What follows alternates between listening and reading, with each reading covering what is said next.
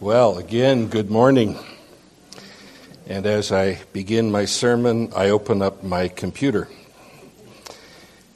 And those of you who know me understand well if I'm at the pulpit and I'm opening a computer, it is the culmination of a whole bunch of spiraling uh, calamities have occurred so that I am up here standing in front of a computer, which thing I hate.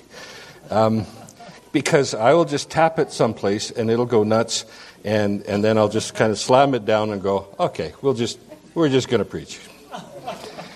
I, uh, I hate preaching off a computer screen, but sometimes that works that way. But for now, let's turn to Luke chapter 16, please. Luke chapter 16.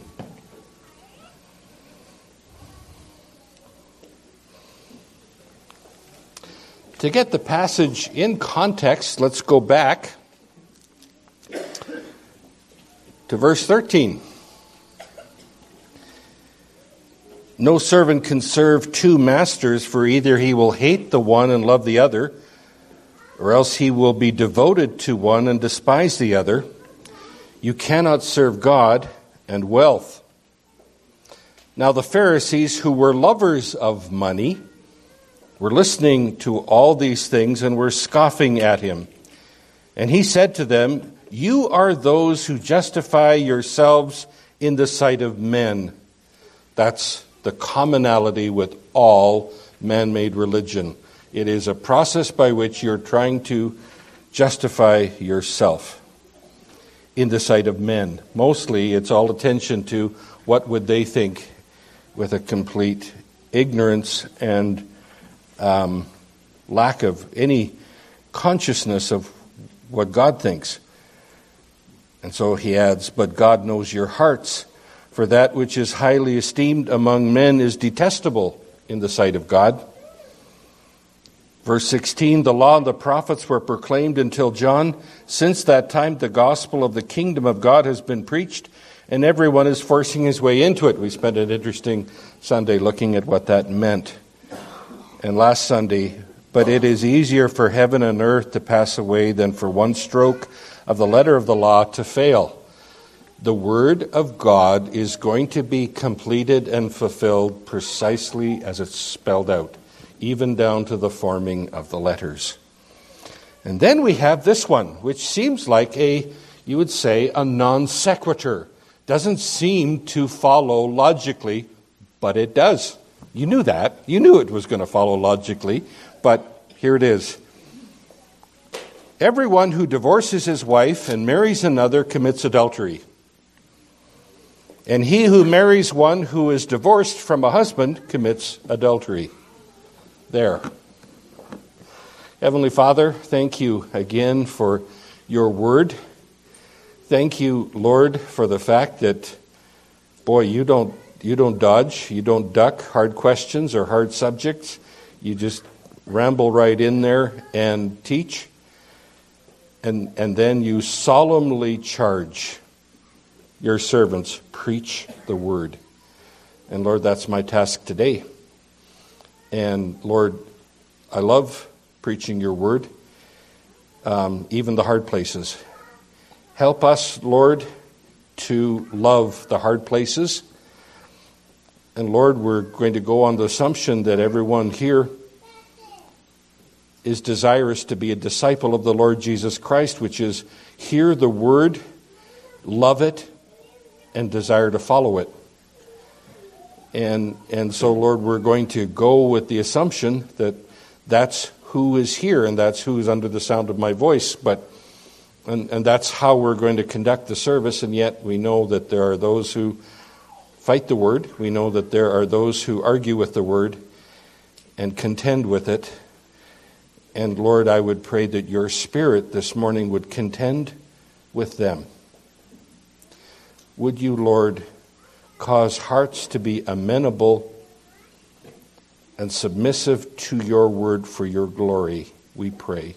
In the name of our Lord and Savior, Jesus Christ. And, and now, Lord, as I open up the word, help me to be clear, help me to be helpful and uh, uh, accurate so that at the end of the day, disciples know how to please you and are further conformed to the image of Christ. We ask these things in the name of our Lord and Savior, Jesus Christ. Amen.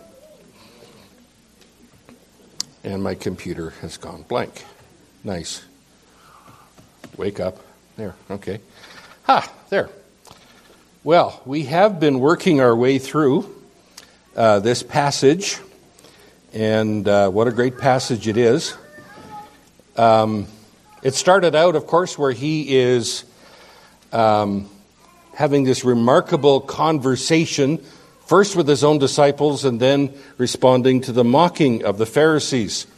The Pharisees, as we saw in this passage, objected to their idol of the love of silver, uh, literally the love of silver coin, uh, being exposed, and so rather than deal with that, they mocked. Jesus assures them that the Word of God will never fail to unfold, it'll be accomplished just as it's spelled out. And then there is this missile sent, verse 18.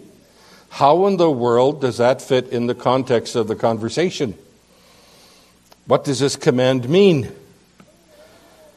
Those are the questions we're going to endeavor to apply ourselves to and we're going to spend a little bit of time on it, meaning more than just this Sunday. Uh, when you tackle a subject this big, uh, which is a you know kind of a little bit running to the end of topical, uh, the danger is oh, but you didn't deal with this. Oh, but you missed this part. And oh, but how about and and admittedly, there's going to be lots of how abouts and what ifs, and there are some rather nasty horrible what ifs running around in the world of marriage, divorce, and remarriage. And so we're not going to try and tackle all of that today, and I'll, I'll just say that off the bat. We're going to tackle the first piece. The first piece. One of the features of doing verse by verse exegetical study of the scriptures in a book is that the congregation ends up being exposed to all of the issues the issue of divorce and remarriage has been a hot topic, a topic that generates heat and controversy for centuries, right? Well, now in our day, that isn't quite as hot a topic. The issue of what marriage is is a topic that could quite literally run a preacher afoul of the law in Canada today. And that's okay. I'm called to preach it. The issue may well be the cause of widespread persecution to descend on our heads in the coming days. But that's our next verse, and so on we go boldly. Well, the statement of Jesus begins with a prohibition, or maybe better put, a declaration about the nature of divorce that imposes prohibitions. This is a very prudent approach with those who are misunderstanding and misrepresenting this very important issue. The full teaching of Jesus and then the supplementary teaching of Paul in 1 Corinthians describes and delineates some rather narrow circumstances under which divorce is permitted.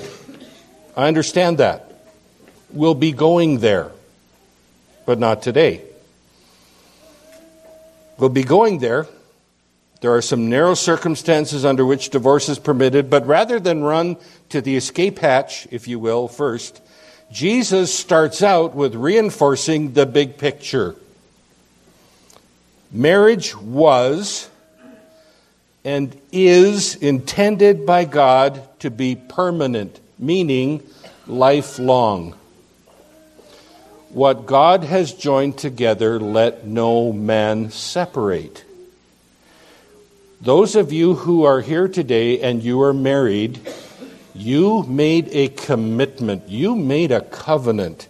It was a unilateral com- commitment and a unilateral covenant. It did not say, if this guy does, I will, or if this girl does, well, then I'll do that too. You made a unilateral commitment in front of a group of people before God. And you said, notwithstanding what this individual does, here's what I'm doing. That was the nature of the vow you made. Um, we're going to talk about those vows and what they mean. But your vows are not conditional on the behavior of your spouse. Your vows were made unilaterally, and they were made until the spouse or you die. In other words, the Lord breaks that particular union. Are there some exceptions? Yeah, yeah, we're going to get to that. But you need to know and first dwell on what was marriage, what was intended first. We're going to deal with that before we start busying ourselves with all of the other issues. So, before we talk about divorce and remarriage, let's talk about marriage first, shall we? There's a fuller or more complete description of this. This is something that came up frequently within the teaching ministry of Christ, uh, evidently, but there's a fuller statement we find in Matthew chapter 19. So let's turn there for a moment. We're going to come back to Luke 16, but let's, let's look at laying some groundwork that the Lord laid for us in Matthew chapter 19. Verse 1 When Jesus had finished these words, he departed from Galilee and came into the region of Judea beyond the Jordan. So he's in the Transjordan area, east of the Jordan.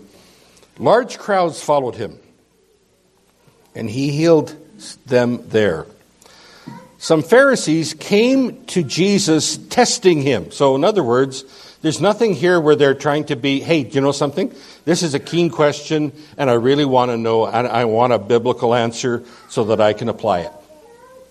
They're, they're doing this in order to trip him up, right? So there's, there's no good motive for this. They're testing him, asking, Is it lawful for a man to divorce his wife for any reason at all?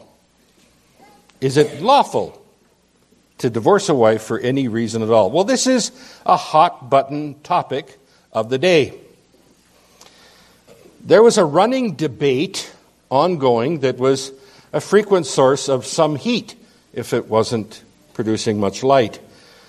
The followers of two prominent rabbis had squared off against each other.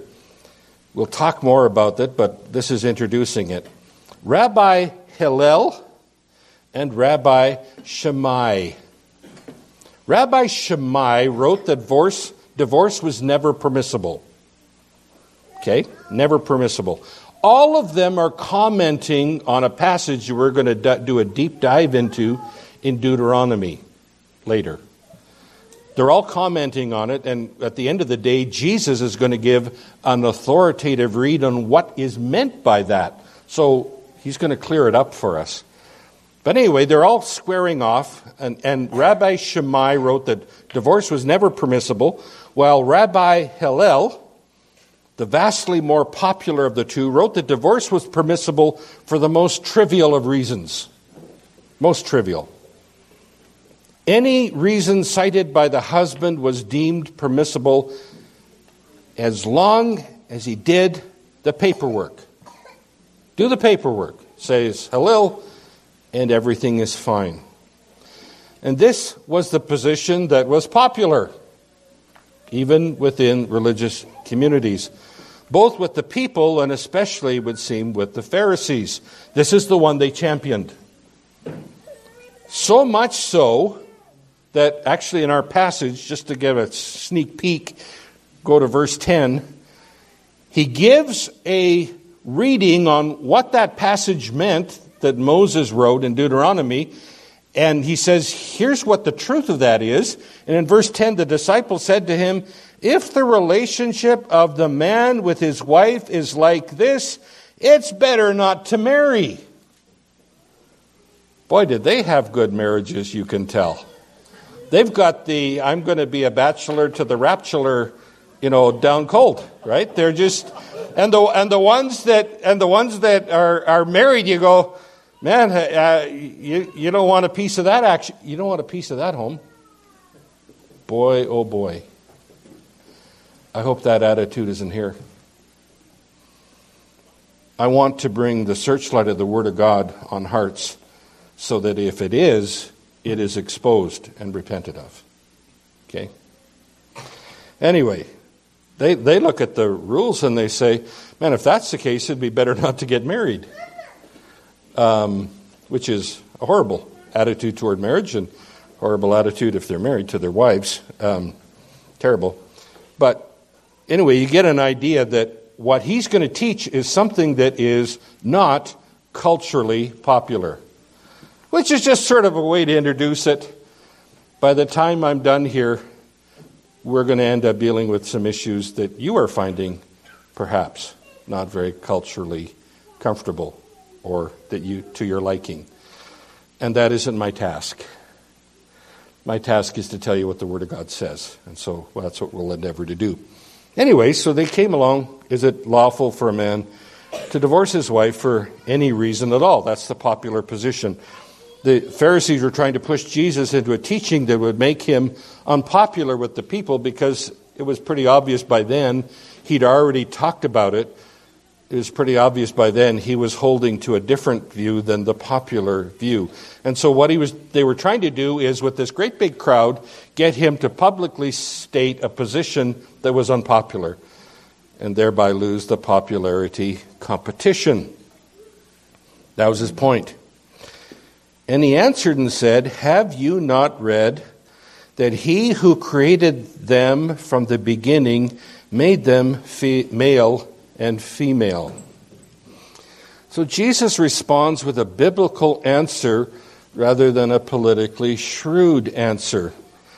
Jesus first endeavors to teach the Pharisees and then, as well, the large crowds what marriage is and what is intended first before considering divorce, the breaking of a marriage. And so he says in verse 4 what a great starting point. You go, well, yeah, but this is super simple. This is so important. He who created them from the beginning made them male and female. Marriage is between a male, a biological male, a man, singular, and a female, a biological female, a woman, singular. There are two genders, period. There are only two genders.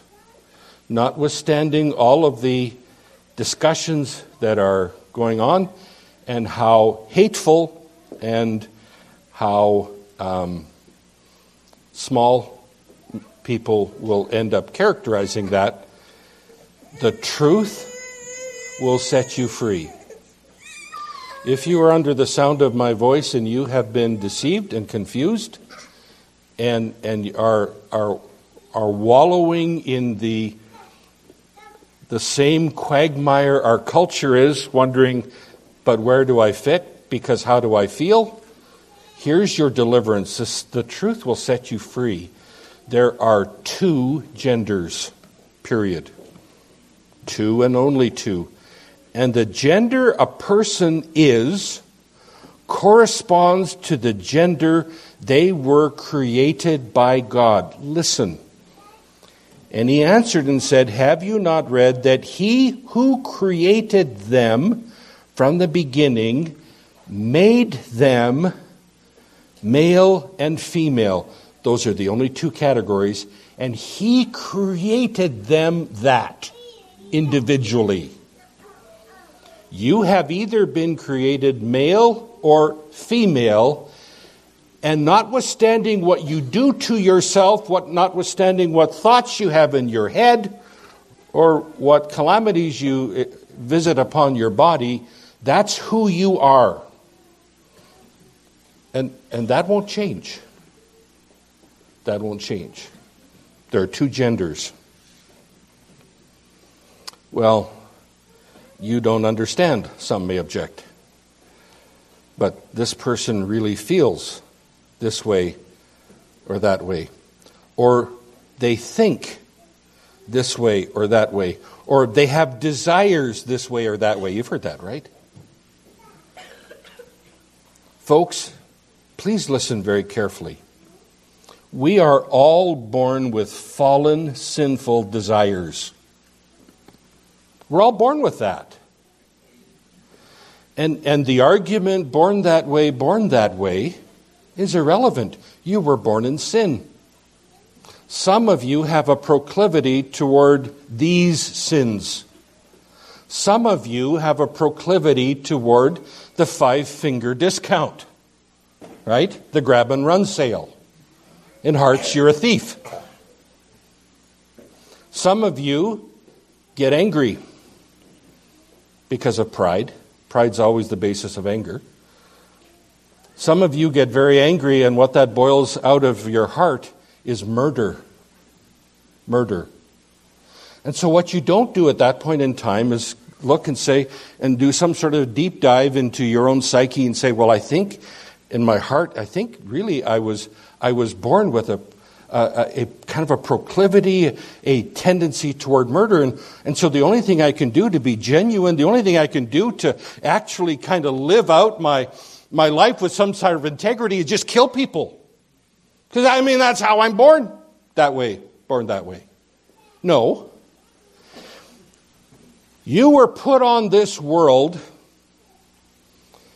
and you have a sin nature that is in diametric opposition to right, that naturally, instinctively does what's wrong. And your task is to repent of that sin and bring your life into the conformity of God, whatever your quirk is. You aren't supposed to be trying to run deep diagnostics and, and, and try and figure out, okay, so who am I, so therefore I have to be that. As Shakespeare said, to thine own self be true. To thine own self be true? That will end you up in the fires of hell, for the record. Not to your own self be true. To the word of God be submissive. That's the message of the Bible. He who created them from the beginning made them male and female. And contrary to what some might say, uh, as I say this, I'm being hateful as I say this, I'm, I'm not understanding. It is completely understanding. And as truth, it will set you free. The truth will set you free. Decide that your own instinct, that your own innate grasp of truth and righteousness is wrong, and God is right.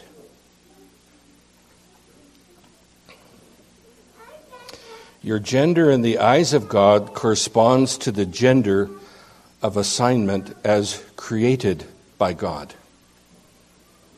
At birth, we are afflicted with sinful, confusing, rebellious thinking that few further confuses our feelings. All of this we need God to deliver us from, not confirm us in. And the God who loves you is intent on delivering you from that, not confirming you in that. Okay, going on. What is marriage? Well, marriage has been defined a whole bunch of ways in our culture today, but I will point out that marriage is a moral construct. And as such, God has the authority to define how that institution is to be conducted, by whom, and what is to be recognized. It is marriage if it falls within the parameters defined by God. That's what marriage is. Let me give you an example. If, for example, for the sake of argument, you call a dog's tail a leg, how many legs does a dog have? Four. Because calling it a leg doesn't make it a leg. Right? Calling it marriage doesn't make it marriage. So, marriage is a moral construct. He has the authority to define what is how it's to be conducted, how you are supposed to be conducting yourself within your marriage, and what is to be recognized. If you are listening to the sound of my voice today and it has been produced in your heart to desire to please God within the estate of marriage, the first category of consideration is that a God pleasing, God affirming marriage for you would be as a starting point with someone who is of the opposite gender of you of the two existing biological genders. That's the start.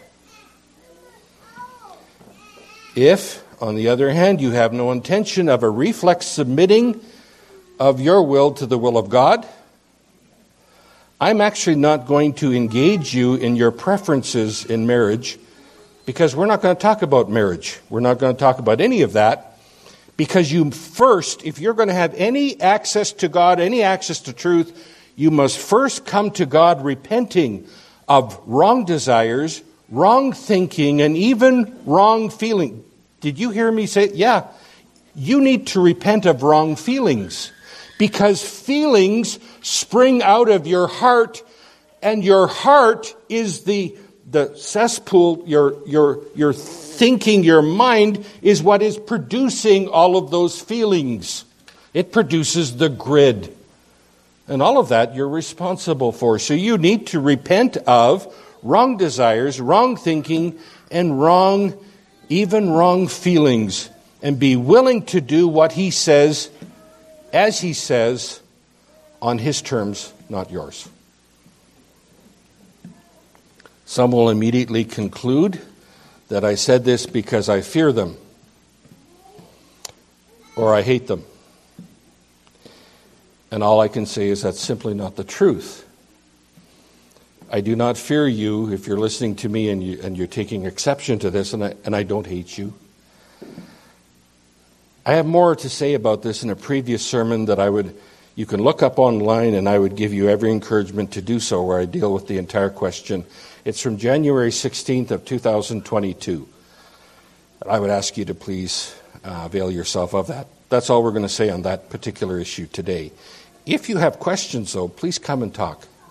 I would love to talk about that. So, as Jesus teaches two genders, for example, as created by God, two people of the opposite gender, two people, not three or four people, Adam and Eve, not Adam and Eve and, and Wilhelmina and Gertrude, and it, two people, constituted a marriage male singular and female singular.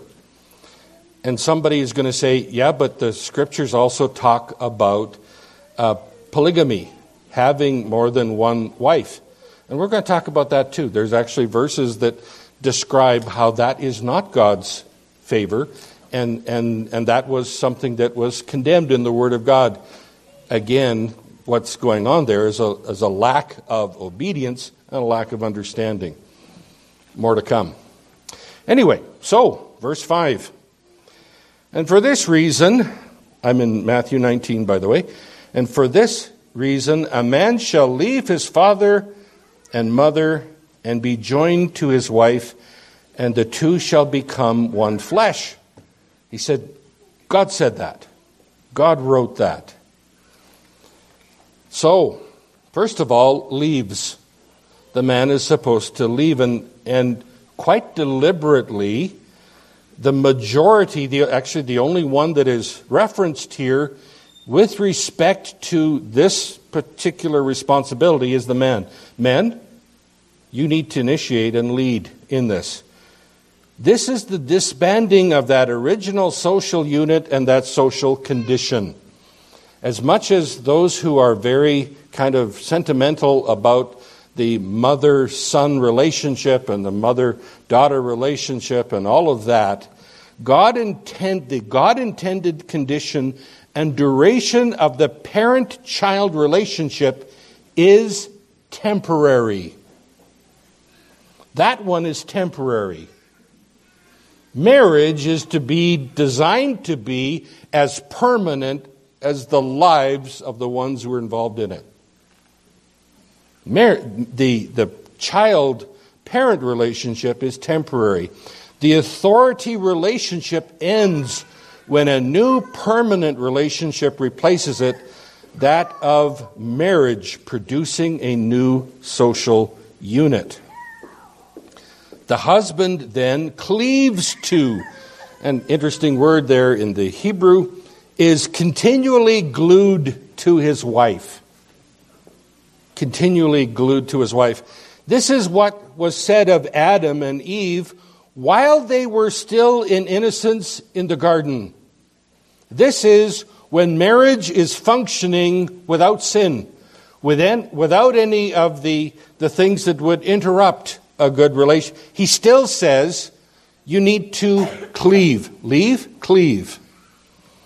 As a pastor, most often when I'm doing marriage counseling, there will be, very, very simply, if there's a marriage problem, it will be a failure, frequently of the husband, I'm going to say, because you're on the hot seat today, gentlemen. Frequently of the husband, a failure to leave and cleave. You chart the course, gentlemen. So, leave and cleave is what was said of Adam and Eve while still in innocence in the garden. This is not the expression of some sort of a penal sentence or a hardship that's being imposed. It is the description of the relationship that results in blessing. Marriage was one of the chief apex blessings of the garden. It was a blessing granted. Let's go back for a minute, if we could, to Genesis chapter 2 and revisit that. Genesis chapter 2. Start in verse 15. Then the Lord God took the man and put him in the Garden of Eden to cultivate it and keep it. Why did he have to cultivate and keep it? Like, was, were there a bunch of weeds growing? No, there no weeds growing, nothing bad happening. But there's the idea that there is this vibrant, zealous, bouncy creation, exuberant growth, and it, and it needed to have some management.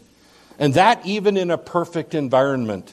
And that was what was mankind, mankind was called upon to do. The Lord God commanded the man, saying, From any tree of the garden you may eat freely, but from the tree of the knowledge of good and evil you shall not eat, for in the day that you eat from it you will surely die. Then the Lord God said, It is not good for man to be alone. After a whole string of, and he looked on everything he made, and it was good, and he looked on everything he made, and it was good. Here's the first time he said, This is something that's not good. And by that, he's not saying this is something created defectively. He's saying this is something that is created. It's created in its course, it's created as it's supposed to be, but it is deliberately created to only function in its best way with something else. It needs, the guy needs some help. Gentlemen, we could talk about grooming. We could talk about manners. We could talk about your diet. We could talk about a whole bunch of things, but when we get all done, gentlemen, let me help you with this. You need help. You, you need help. You need a helper.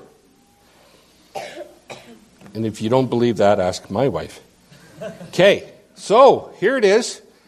He says, I will make him a helper suitable for him. Something that corresponds, literally, something that is specifically custom built for the needs that were deliberately created in Adam. I'm going to build somebody like that. Out of the ground, the Lord God formed every beast of the field and every bird of the sky and brought them to the man to see what he would call them. This is uh, a big mouthful. What he's doing here is actually a fairly complex scientific thing. He's calling on Adam, who had a very big brain, who didn't have the limitations of our brain, and he's bringing the animals to them and engaging in something that we would call in science taxonomy. And, and the idea of of figuring out what in the world, how these animals relate to each other and, and where they fit. He brought them to him and see what he would call them, and whatever the man called a living creature, that was its name. All of that was to reinforce the idea I'm putting you in charge of. Why in the world did Adam need help? was Adam in some sort of a physical danger, and he needed this ninja like woman to have his back and be, you know, kicking back the snakes. No. Adam was not in any physical danger. And as hard as it is for us to understand, Adam was going to grow old, and that was not a problem. As he grew old, before the sin entered the world, he was not subject to entropy, where he was winding down, like some of us are becoming more and more aware that we are. So he was not in physical danger. It was not a situation that he's going to all of a sudden grow old with no one to replace him when he got old because he can't quite get at the work anymore. If Adam had not sinned, He'd have been 4,000 old and he'd have beat you in an arm wrestle. And, and, if, and if you were shoveling grain, he'd have whooped you at it. Okay? He, he didn't have the limitations we do. He was not subject to the curse of entropy, of decay, of disease, or the onset of age related infirmities, I say as I try and figure out how to aim my bifocals so that it's in its bullseye point. He would have lived forever in a perfect garden with work to do that was very suited to him. There was no weeding or thorns or bad animals or insects biting him that he needed to swat. But there was the organization and the exercising of authority and managing the entirety of creation that was about to expand exponentially, which was a huge task. So Adam needed a suitable helper, God said.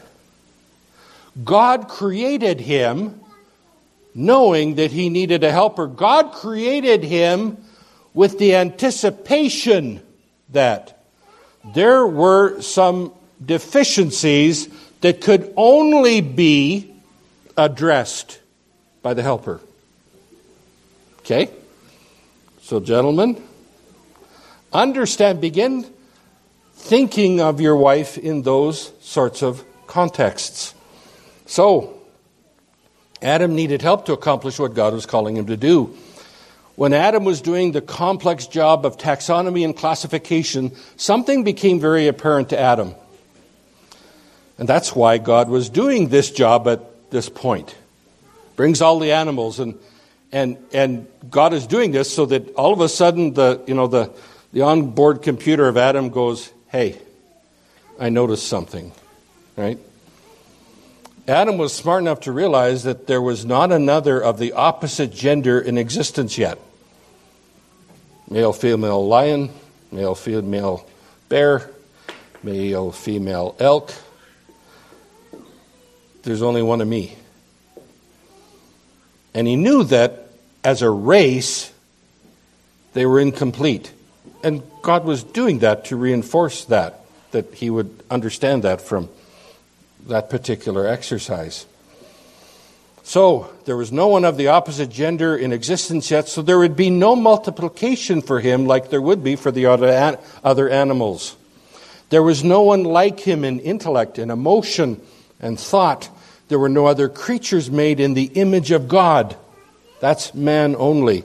There's, what do we mean by the image of God? Well, it includes, not only, but it includes self awareness and created to directly communicate and commune with God. Worship.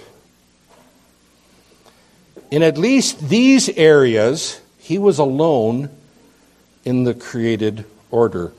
Adam, according to God, needed a companion, not a carbon copy, a helper appropriate to him for companionship, for help, and for the multiplication of the human race. He needed someone who would complete him, make up for the innate shortcomings the perfect man was perfectly created with. A need for a helper was factored in, baked into the creation of this unflawed, unsinful man. One of the great reasons God has provided as a blessing and as a joy this thing called marriage is for the purpose of, and I can tell you right now, there are some of you who think sex. What all of us should be thinking is companionship. Companionship.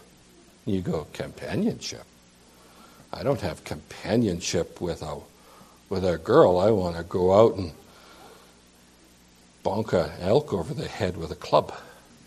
I want to go out and all of these. And, and you don't want to take a woman. No, actually, the whole purpose, the highest thing in the created order in terms of relationships was a marriage between a man and a woman and the companionship that would come and the camaraderie that would come out of that. Companionship. The sexual relationship flows out of the depth of the companionship relationship. Eve was to be Adam's closest companion, friend, partner in the work that the Lord has assigned them. Okay, time for a diagnostic question. Would your wife, gentlemen, would your wife immediately recognize that you think of her that way because you treat her that way constantly? Your mind may have wandered because you're still bonking a, an elk on the head. I'm going to say it again. Would your wife immediately recognize you think of her that way because you treat her that way? That's your custom. That, that is who you are. That's your DNA. That's your MO.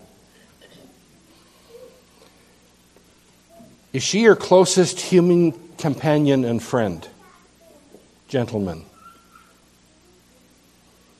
That won't happen without you, as the initiator, the leader, cultivating it very consistently and deliberately because God tells you to do it.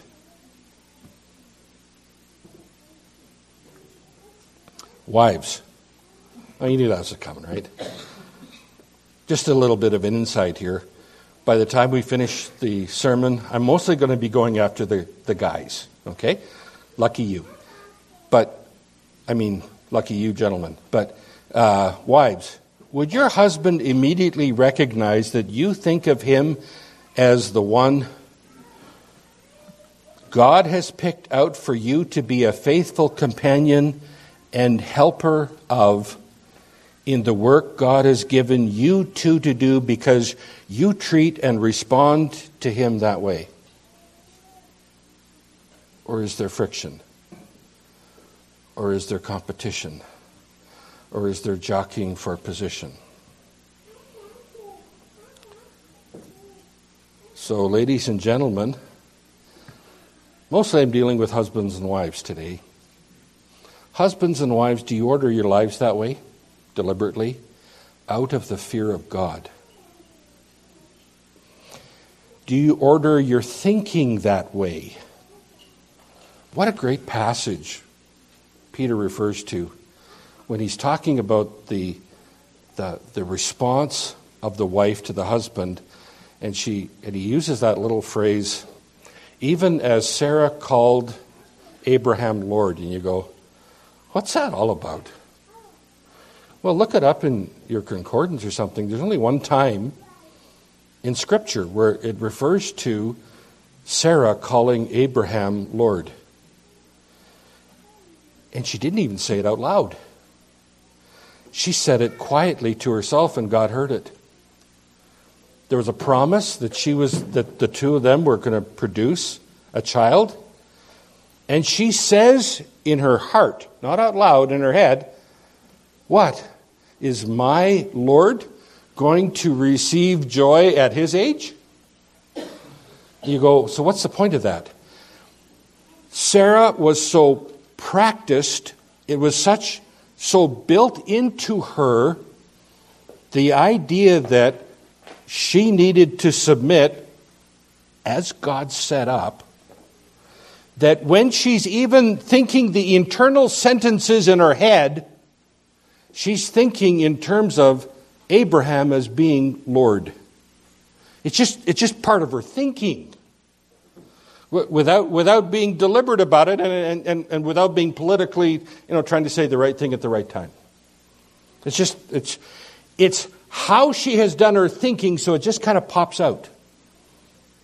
And, and that's the right attitude because that's the right long term practice.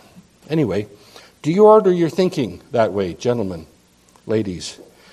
Your life together will reveal what you really believe about your wife or your husband over what is formed over time. You will reap what you sow. Well, we're back in Revelation, Genesis 2. He says, The man gave names to all the cattle, to the birds of the sky, to every beast of the field, but for Adam there was not found a helper suitable for him. He's got the point. So the Lord God caused a deep sleep to fall upon the man, and he slept. And he took one of the ribs and closed up the flesh at that place. Why would he, God, do it that way? He can speak the entire world into existence. He could just speak it and boom, it's there. Why would he go to the trouble? Well, we know well, there's obviously something emblematic, there's something symbolic, there's something that he, he's doing this for a reason. Okay? So he could have just, like he did with Adam, form Adam from the ground and say, boom, here's Eve.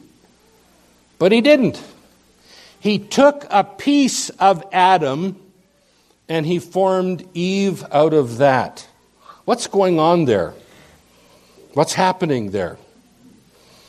The two become one flesh. That's a far deeper than, well, they're on the same side, they're on the same team. They're one flesh.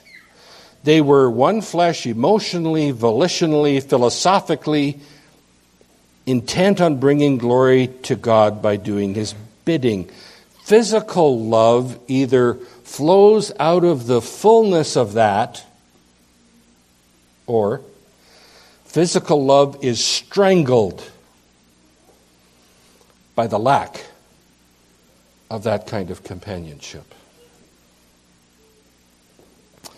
Well, he fashioned into a woman the rib which he had taken from the man, brought it to her. He gets it. Adam gets it. The man said, This is now bone of my bones and flesh of my flesh. She shall be called woman because she was taken out of a man.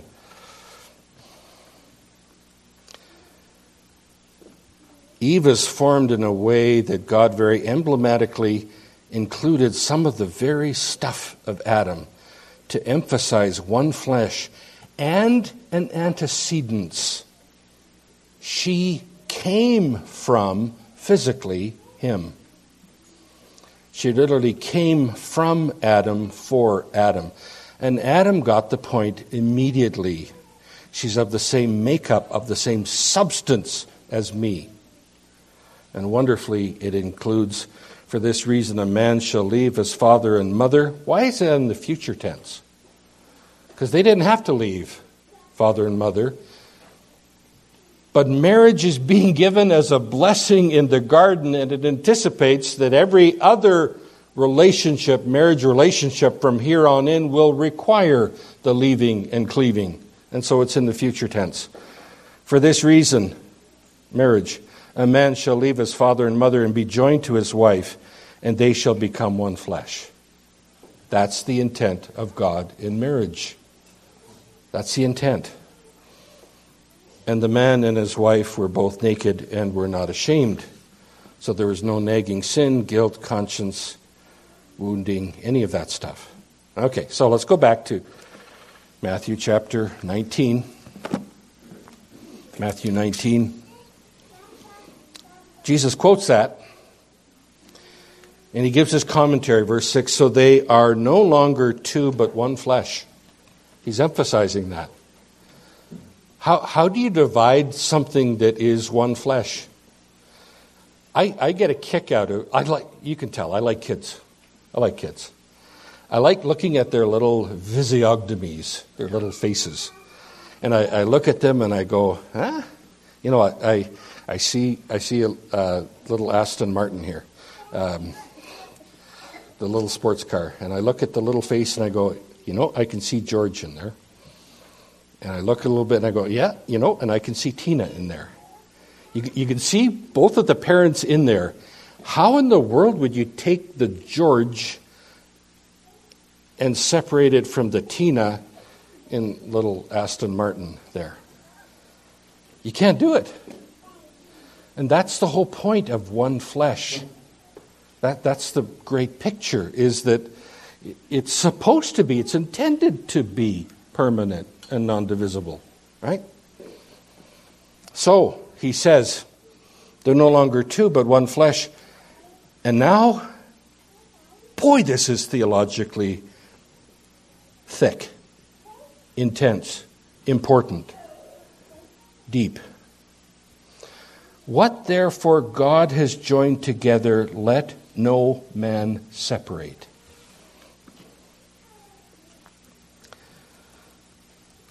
Who knows how to run a computer? I think the computer is subject to the fall. So, verse 6, who's he talking about? They shall be uh, they are no longer two but one flesh. Who's the they? What's the antecedent of they? Adam and Eve? Husbands and wives all over the place. Husbands and wives since the dawn of time. They are no longer two but one flesh. And who's he talking about then with this idea of what therefore God has joined together? Every marriage that has occurred in human history. Do you understand that? This is, this is not um, some sort of a, a debatable thing. God is claiming if those two people are married, I did it.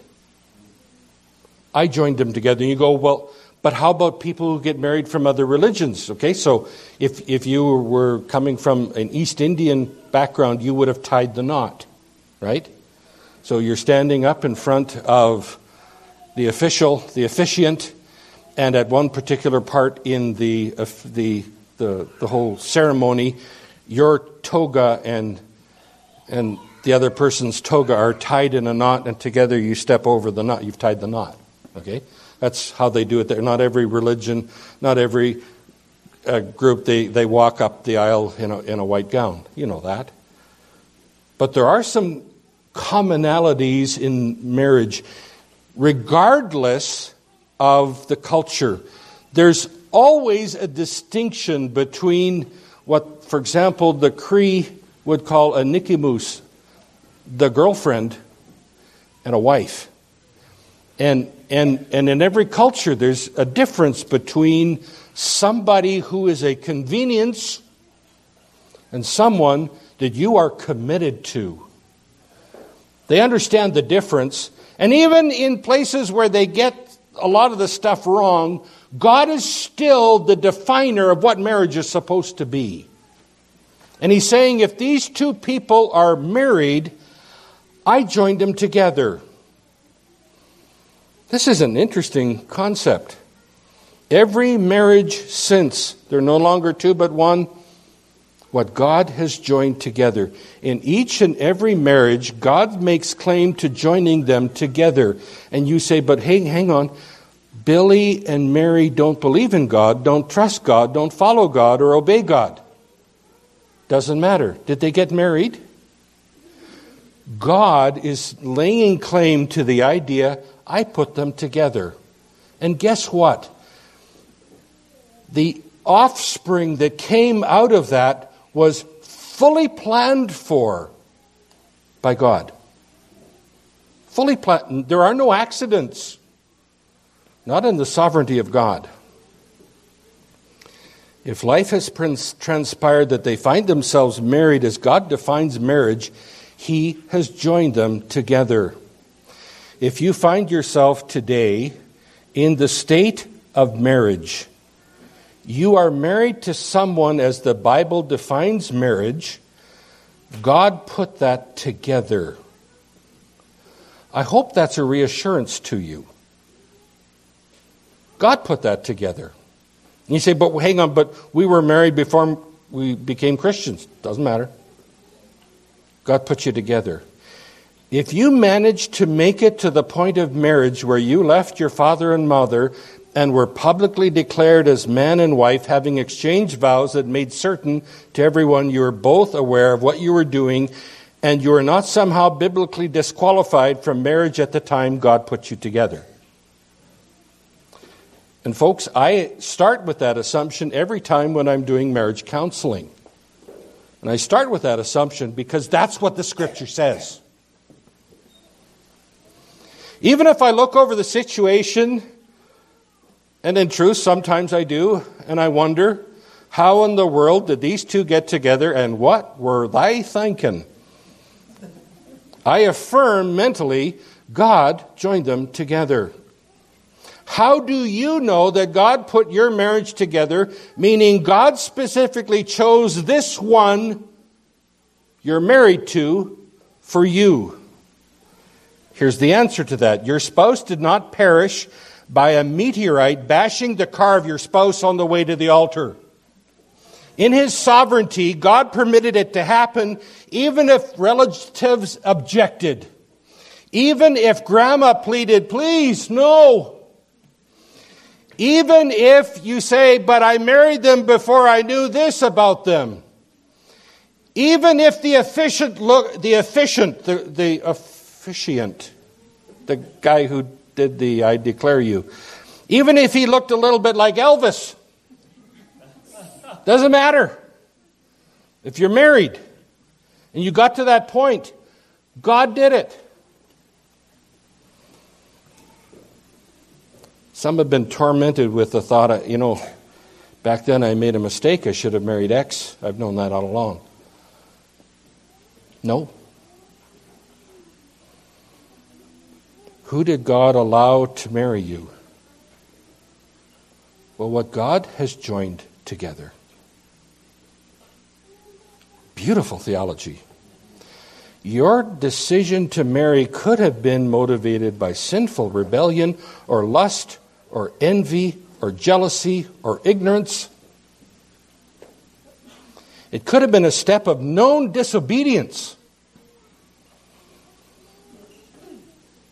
But please understand, God has joined you together.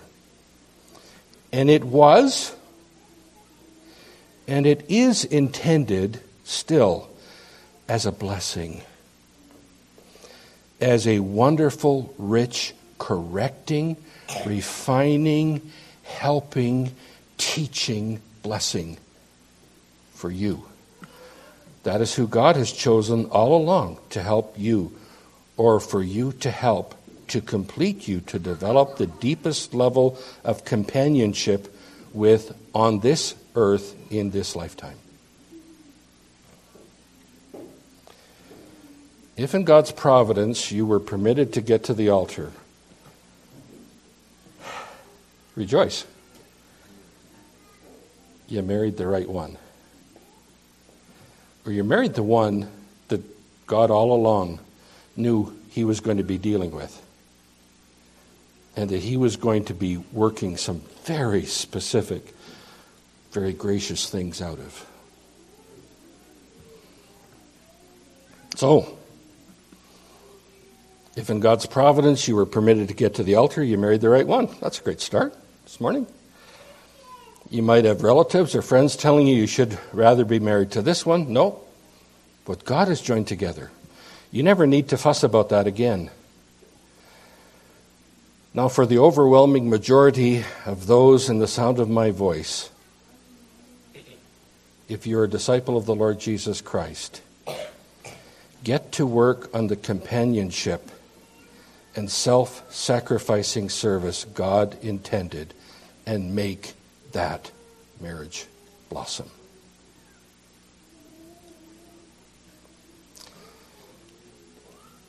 At this point, some of you are thinking in your head, but we live in a fallen word, world, marred by sin, where marriage is between two often selfish, heartless, rebellious sinners.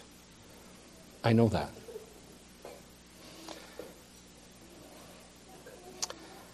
Sadly, I see more of that than I ever, ever thought I would as I became a preacher 30 some years ago. I know that. And there is much yet to say that I have left unsaid. I've not dealt with all the except clauses and what to do with spiritually mixed marriages and with those who are not married but wish to be. I know all that. But one step at a time, folks. And here's the first step. When the Pharisees came and asked if they could get divorced for any reason, the Hillel doctrine if you will. Jesus knew something was needed before we go there. Before we can get into how and when to dismantle a marriage, we need this morning to be reminded of what a marriage can be, what it is and was designed to be, and what it can be still.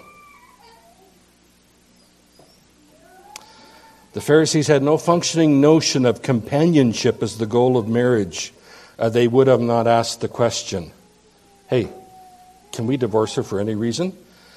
If you had that level of companionship with your wife, why would you even ask that?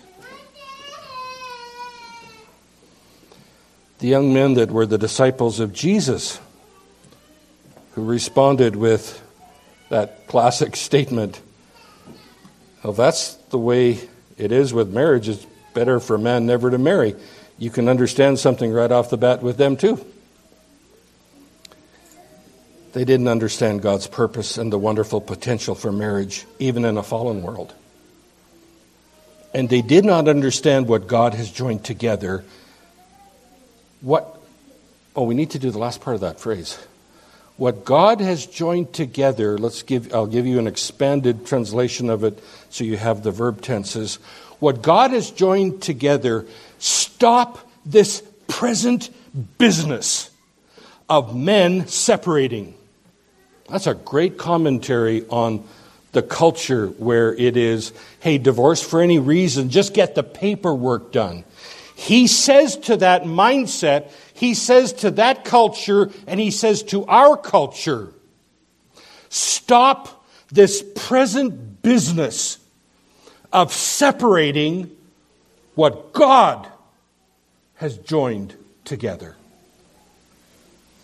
So before we talk about marriage, divorce, and remarriage, we need to know that about marriage. You say, but, but we, we're going to walk out of here with an incomplete view. Yeah, I know. But we need that view.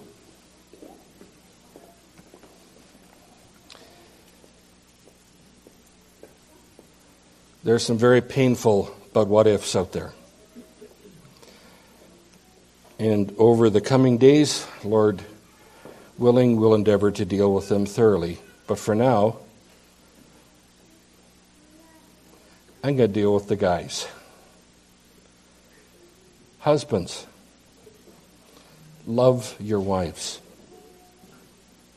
Actually, you're given two commands.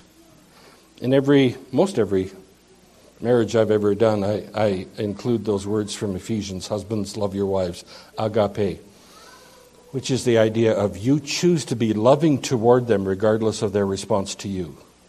It's a love of choice. But there's also places where it says, Husbands, phileo your wives.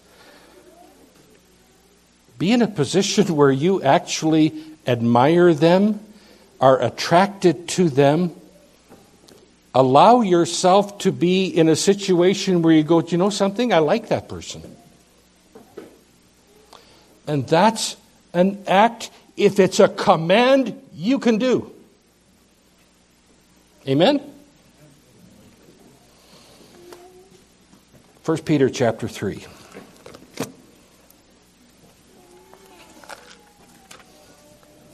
Got some little kids going, Amen, Amen. I'll preach it, preach it. There you go. First Peter chapter 3 talks about it. Wives, be submit. We're going to skip that. You go, whoa, whoa, whoa, did you, did you know that that? Yeah, I know those verses are there. We're going to start in verse 7. I'm going to, I'm going to focus on you guys. Lucky you. Wonderful. Yeah, you, you guys came to church trying to figure out what the will of God is for your life, right? Lucky you. you we're, we're going to deal with you first. You husbands, in the same way, live with your wives. The live with there, living together with, includes physical intimacy. Did you know that that was tucked into the word? Live with your wives. It's the idea of a companion, a deep companionship with your wives in an understanding way as with someone weaker, since she is a woman, and show her honor as a fellow heir of the grace of life. Dwell with her in an understanding way. Gentlemen, take time and effort to figure these gals out rather than throwing up your hands or throwing in the towel. Yeah, they're different. They're, they're, they're not just a guy friend who looks cute in a skirt. That, that's not who they are. They're different. They are different. And they're different like you need, gentlemen. So live with them in an understanding way. Take some time to figure them out. And by the way, remember 1 Corinthians 13? Love never quits. Love doesn't give up. Love doesn't say, oh, well, give that a try. Solomon counseled, be continually captivated by her. Allow yourself to be continually attracted to her. Be satisfied because God has put her into your life. Give honor to her as a weaker vessel. Be chivalrous toward her. She is, in Peter's words, a fellow heir of the grace. He's not talking about the grace of salvation here. It is a gift, but this is the grace of life. This is a special gift God gives, not everybody, I understand, but this is a special gift God gives to some that is one of the apex, one of the finest relationships you will ever experience on this earth in the flesh. The marriage relationship. And you go, but the marriage relationship is one of the most horrible, you might be thinking, one of the most problematic, one of the most troubled relationships in my life. I know. For some of you, that's true. But it doesn't have to be that way. And, and, and some of it, not all of it, because I know there are except clauses, but some of it has to do with your mindset and how you are each conducting yourselves within the marriage. Be chivalrous toward her. She's a fellow heir of the grace, the greatest gift God has given in common grace to mankind, the grace of life. How do I start? Get up in the morning, die to self, snap into line as the slave to your master.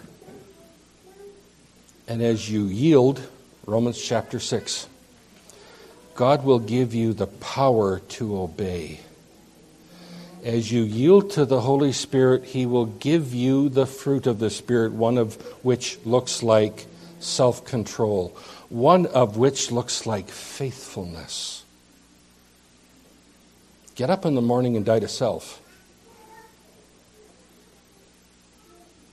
reaffirm Jesus as your master. And God will give you the power and the will to do that. Are we done with the subject? Yeah, I know. We're not done with it.